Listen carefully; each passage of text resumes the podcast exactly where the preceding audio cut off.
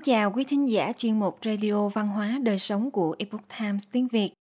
Hôm nay, chúng tôi hân hạnh gửi đến quý thính giả bài viết Phương thuốc trung y của ba giai đoạn chống dịch do Lâm Mộc và Xuân Hoàng chuyển ngữ theo bản gốc từ Epoch Times Hoa ngữ. Đại dịch virus Trung Cộng, còn gọi là viêm phổi Vũ Hán, đang tiếp tục lây lan, khiến nhiều hoạt động văn hóa xã hội bị cắt giảm. Mọi người đang cùng nhau chống lại dịch bệnh. Thầy thuốc đông y Trần Triều Tông đề xuất 3 phương thuốc trong 3 giai đoạn chống dịch, tức là sử dụng các loại thuốc thảo dược trung y để nâng cao khả năng miễn dịch của cơ thể, củng cố trong ngoài nhằm chống lại virus. Thầy thuốc Trần nói rằng đơn thuốc chống dịch 3 giai đoạn của Trung y thay đổi tùy theo khoảng cách vùng dịch, khả năng tiếp xúc với người được xác nhận là có bệnh hoặc có các triệu chứng hô hấp sau khi nhiễm bệnh hay không và không phải trường hợp nào cũng có thể áp dụng được. Giai đoạn đầu, miễn dịch than. Phương thuốc này chủ yếu dùng để nâng cao khả năng miễn dịch.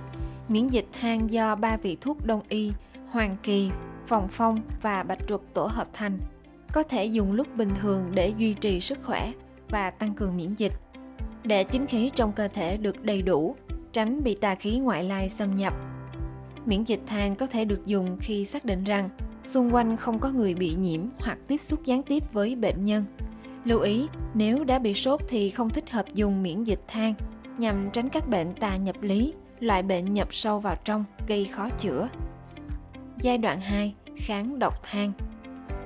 Phương thuốc này được sử dụng để làm giảm số lượng virus, ngăn chặn virus ẩn nấu trong cơ thể và loại bỏ các virus còn sót lại. Người nhiễm bệnh rất có thể đang ở xung quanh bạn, chẳng hạn như gặp qua trên xe buýt hoặc tay vịn, ghế ở những nơi công cộng, vân vân. Lúc này có thể sử dụng kháng độc than gồm kim ngân hoa, bản lam căng và chích cam thảo để ngăn ngừa và điều trị virus lây lan qua đường hô hấp giống như triệt để làm sạch và tiêu độc bên trong cơ thể. Giai đoạn thứ ba, thanh quán nhất hào. Thầy thuốc Trần nhấn mạnh, thanh quán nhất hào là phương thuốc dùng khi virus đã xâm nhập vào cơ thể. Cơ thể mắc các bệnh về đường hô hấp, gây ra tình trạng viêm nhiễm và sốt. Lúc này chỉ có thể uống thanh quán nhất hào nếu virus chưa xâm nhập vào cơ thể. Không thích hợp dùng thanh quán nhất hào nếu dùng trong trường hợp này, sức đề kháng của chúng ta ngược lại sẽ giảm.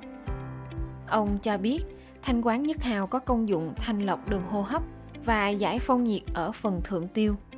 Có thể khai huyệt định suyễn, loại bỏ nhiệt đàm, nùng đàm do nhiễm trùng, giảm đau cơ và hạ sốt. Thang thuốc này gồm 10 loại dược liệu đông y như sau. Hoàng cầm, thanh thượng tiêu phong nhiệt, có thể kháng khuẩn và kháng virus. Bản làm căng bắc, có thể kháng khuẩn, kháng virus, giảm số lượng virus. Qua lâu thực, có thể loại bỏ nhiệt đàm, thanh phế nhiệt và cải thiện tình trạng viêm phổi. Kinh giới, phòng phong, có thể tán phong nhiệt, tiêu trừ đau nhức cơ bắp và hạ sốt. Bạc hà, giảm ho, hóa đờm, giải phong nhiệt, giảm đau nhức cơ bắp. Ngư tinh thảo, tức diếp cá, chống vi khuẩn, chống virus, làm hết ho. Hậu phát, có thể ôn trung, hạ khí, khai huyệt đình suyễn. Chích cam thảo, kiện tỳ hòa vị, điều hòa tác dụng của các loại thuốc. Tan diệp là lá dâu tầm, đi vào kinh phế và can có tác dụng sơ phong thanh nhiệt. Quý thính giả thân mến, chuyên mục Radio Văn hóa Đời Sống của Epoch Times tiếng Việt đến đây là hết. Để đọc các bài viết khác của chúng tôi, quý vị có thể truy cập vào trang web e itviet.com.